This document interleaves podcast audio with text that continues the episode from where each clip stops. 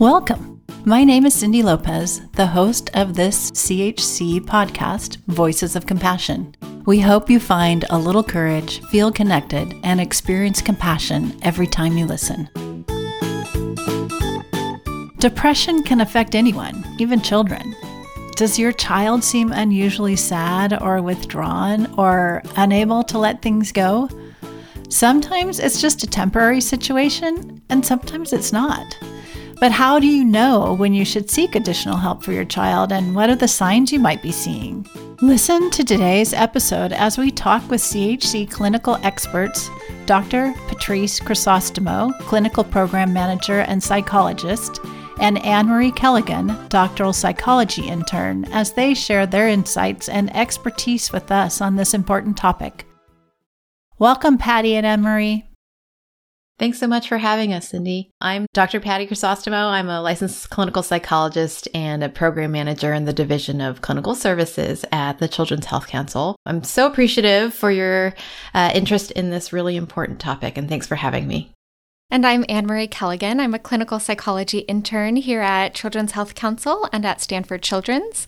And I've been working with kids, teens, and families to address mental health concerns for the past six years, and I'm so happy to be here.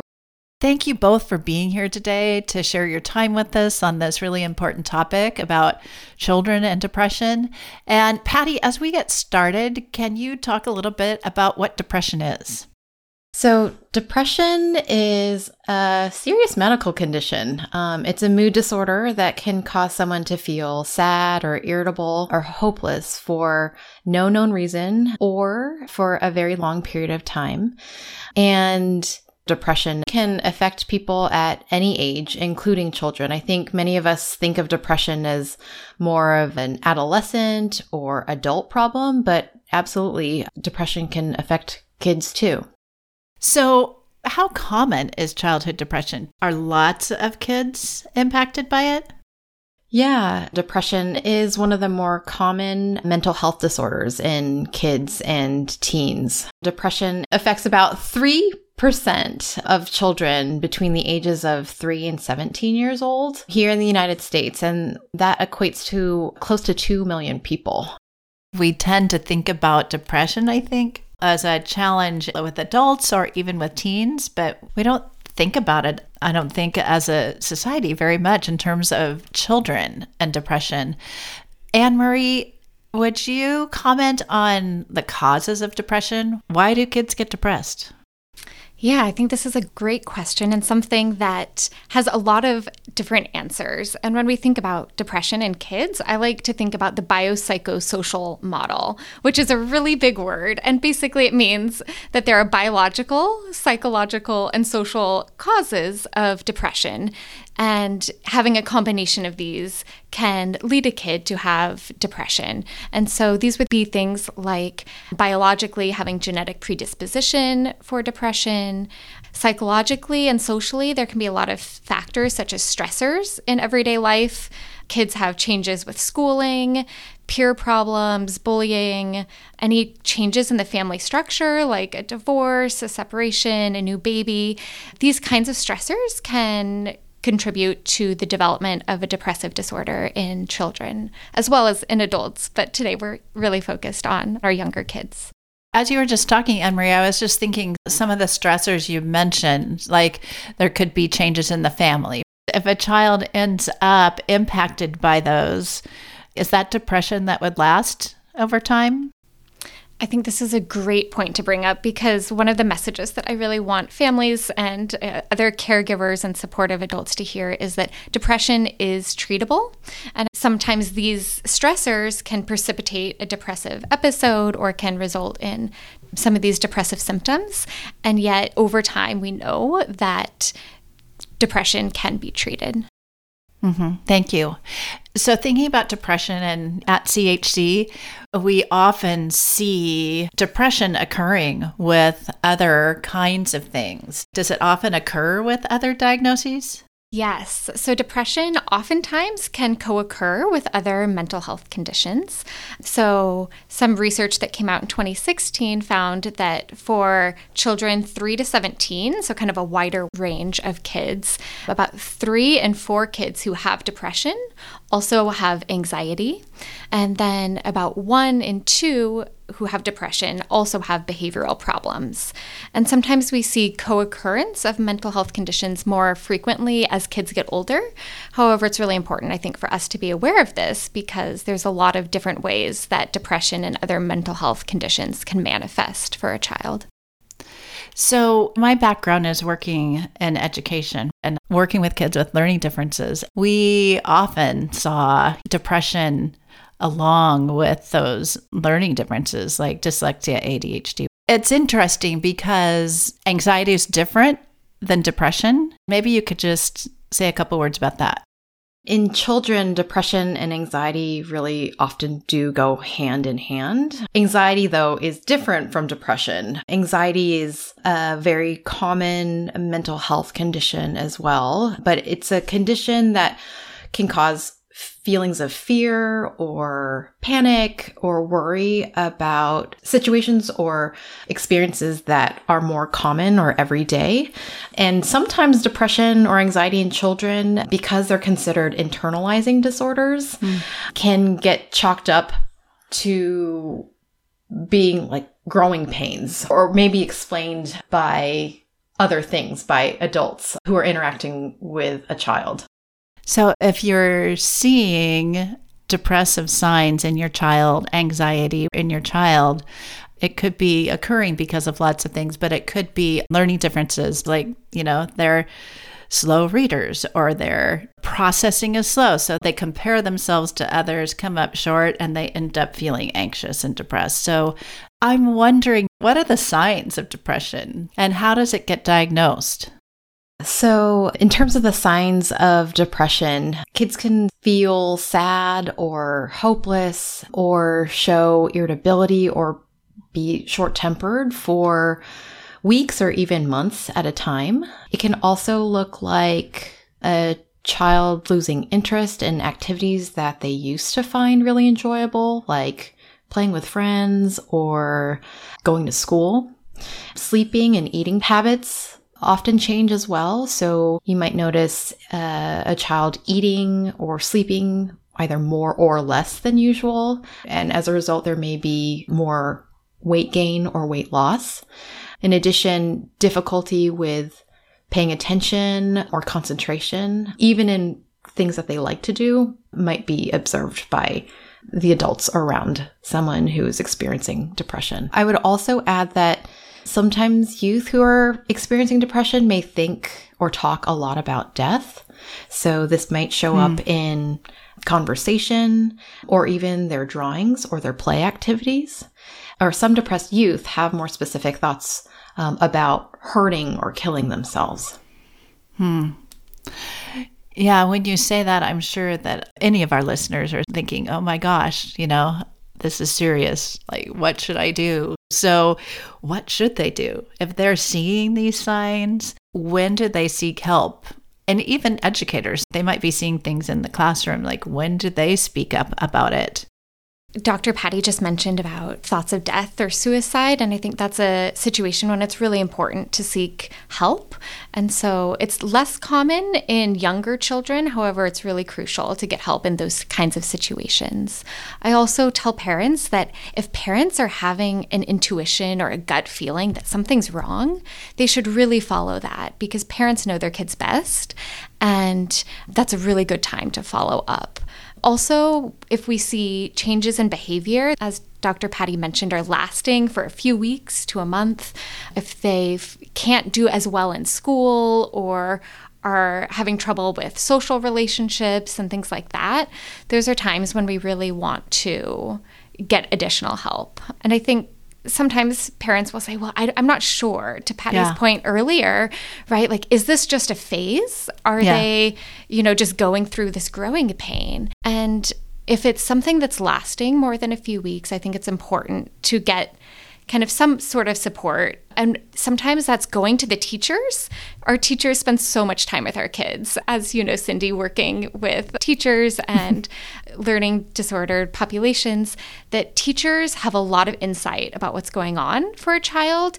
And teachers see lots of different kids. So they have a sense of what is typical and what might be more problematic. And so as a first step, if you're unsure as a parent, it can be really helpful to just check in with the teacher and see if they're also noticing a change in behavior, less engagement at school, not having as much fun during lunch and recess and things like that. And those can be times when it's important to get medical attention and help if you're noticing those concerns. If you are wondering about suicide, we do have some other podcast episodes where we talk about self harm and teen suicide as well. So please reference those too if you're interested in those topics. CHC's Voices of Compassion podcast is made possible by the generosity of people like you. To learn more about supporting CHC, go to chconline.org/donate. Also, make sure to follow us on social media for more inspiring and educational content from CHC. So, if I'm one of our listeners and they're thinking, okay, I am concerned, what do I do now? So, I think the first thing to do would be to reach out to your pediatrician because it would be really important to rule out any underlying medical conditions that may be impacting a youth's physical health.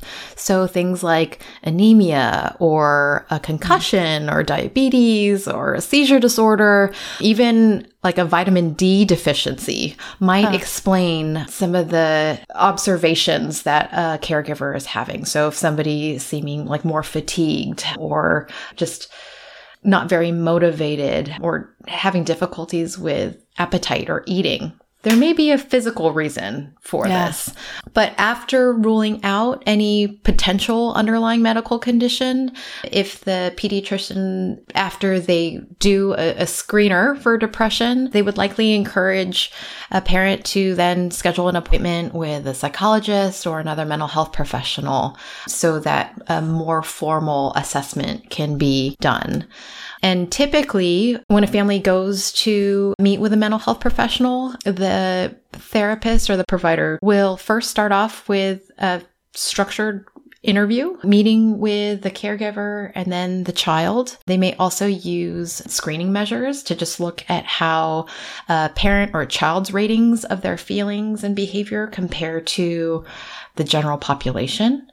And I think it's always really important for the mental health provider too to get a sense of what is happening psychosocially for this child. So, mm-hmm. like, what's school like for them? Who's in their family? What do they like to do for fun? What are their overall strengths and what are challenges? And have there been any significant changes in their environment that might begin to explain why somebody is experiencing a shift or a change in their functioning?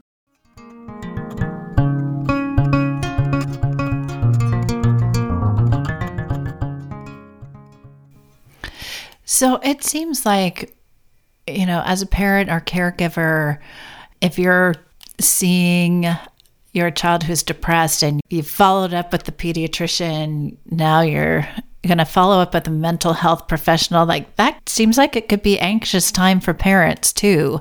Just a reminder to our listeners don't forget about yourself and your own well being because you're going to need all that to really support your child. So, what should families expect with treatment?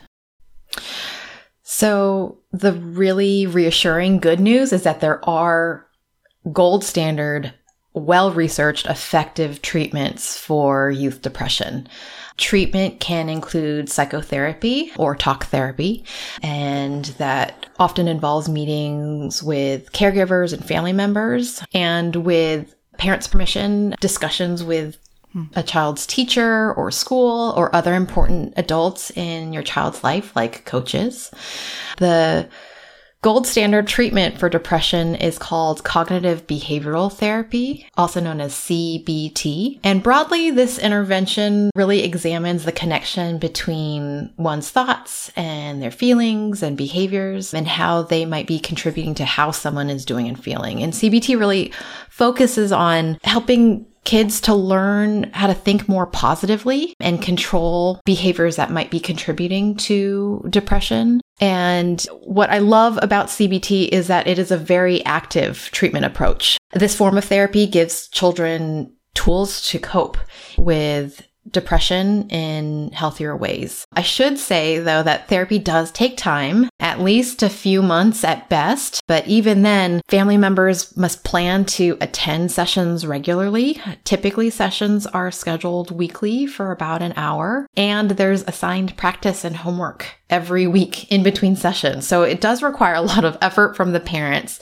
and the child, not just the person who's experiencing depression. So parents should expect to be involved in treatment. And, you know, we as providers need to hear from parents about mm-hmm. what life is like at home and at school. We know that kids aren't always the best quote unquote reporters, yeah. if you will, about this sort of thing. And I think it's also helpful for kids to see that if their parents are involved, that the whole family's in this together. No one wants to feel like they are different or stigmatized in any way or like the identified patient, but that everyone's working together to learn and generalize skills.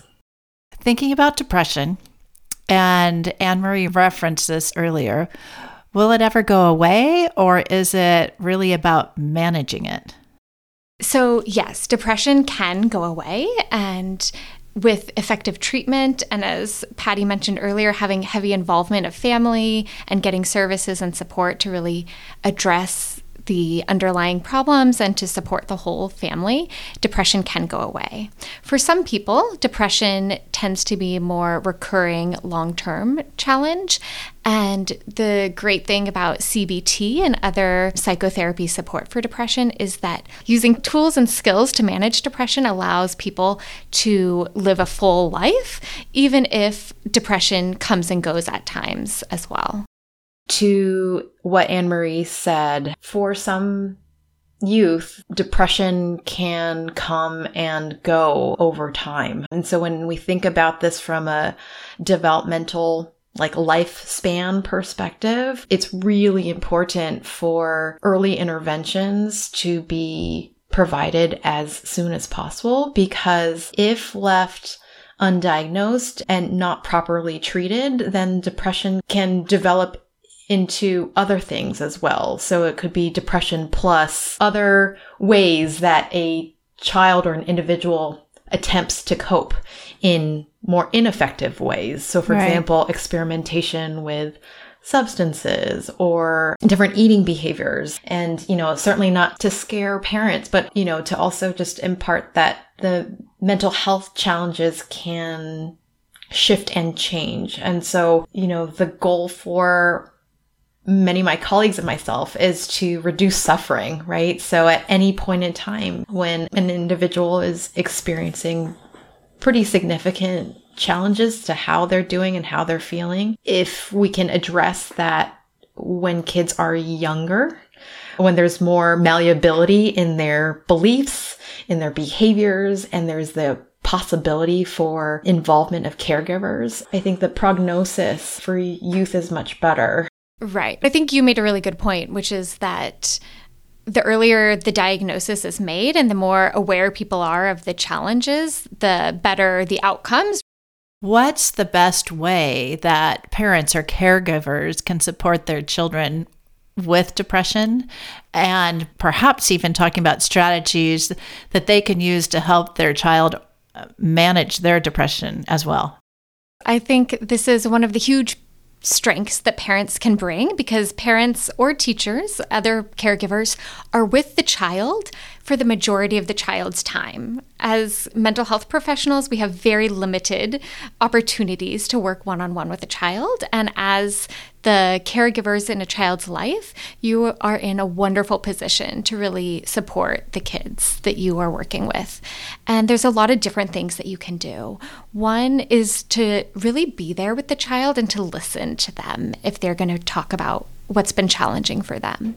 Sometimes with younger kids, it's harder to open up and to have those conversations. So even just spending more time with your kids and making space for them is really important. We also know that helping kids identify the feelings and emotions they're experiencing is a really key component of social well being. And also, as Patty said, it's a key component of CBT as well.